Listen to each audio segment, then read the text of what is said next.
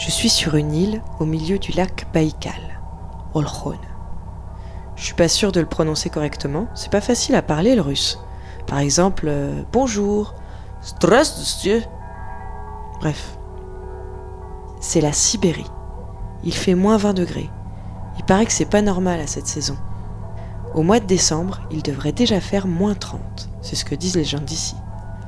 Moi, ça me va. Ça caille déjà pas mal, moins 20. Ce matin, je quitte le village pour une petite promenade.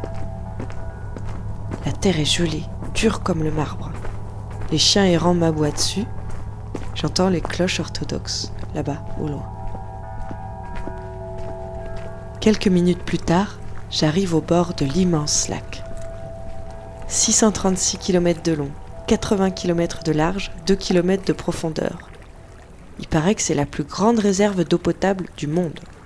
C'est ce que disent les gens d'ici. Et à moins 20 degrés, évidemment, il gèle. Il paraît même qu'au mois de février, la couche de glace aura atteint 1 mètre de hauteur. Ce sera suffisamment solide pour y faire passer des camions, des voitures, des trains. Et là, sous mes yeux, le lac gèle. Et c'est vachement beau. Puis soudain, j'entends quelque chose. Le lac m'appelle. Je suis là avec mes micros et mon enregistreur à capter le silence. Et dans ce silence, je l'entends. J'entends le lac qui se métamorphose en glace. J'entends l'eau qui chante en devenant un bloc. J'entends le mouvement qui se fige pour plusieurs mois. Le son est lointain. Il me faut m'approcher. Le lac m'appelle. Je m'approche. Je quitte la plage et monte sur la glace. Le lac est juste là, un peu plus loin. Je m'approche pour enregistrer ce petit bruit presque imperceptible de l'eau qui devient glace. Je m'approche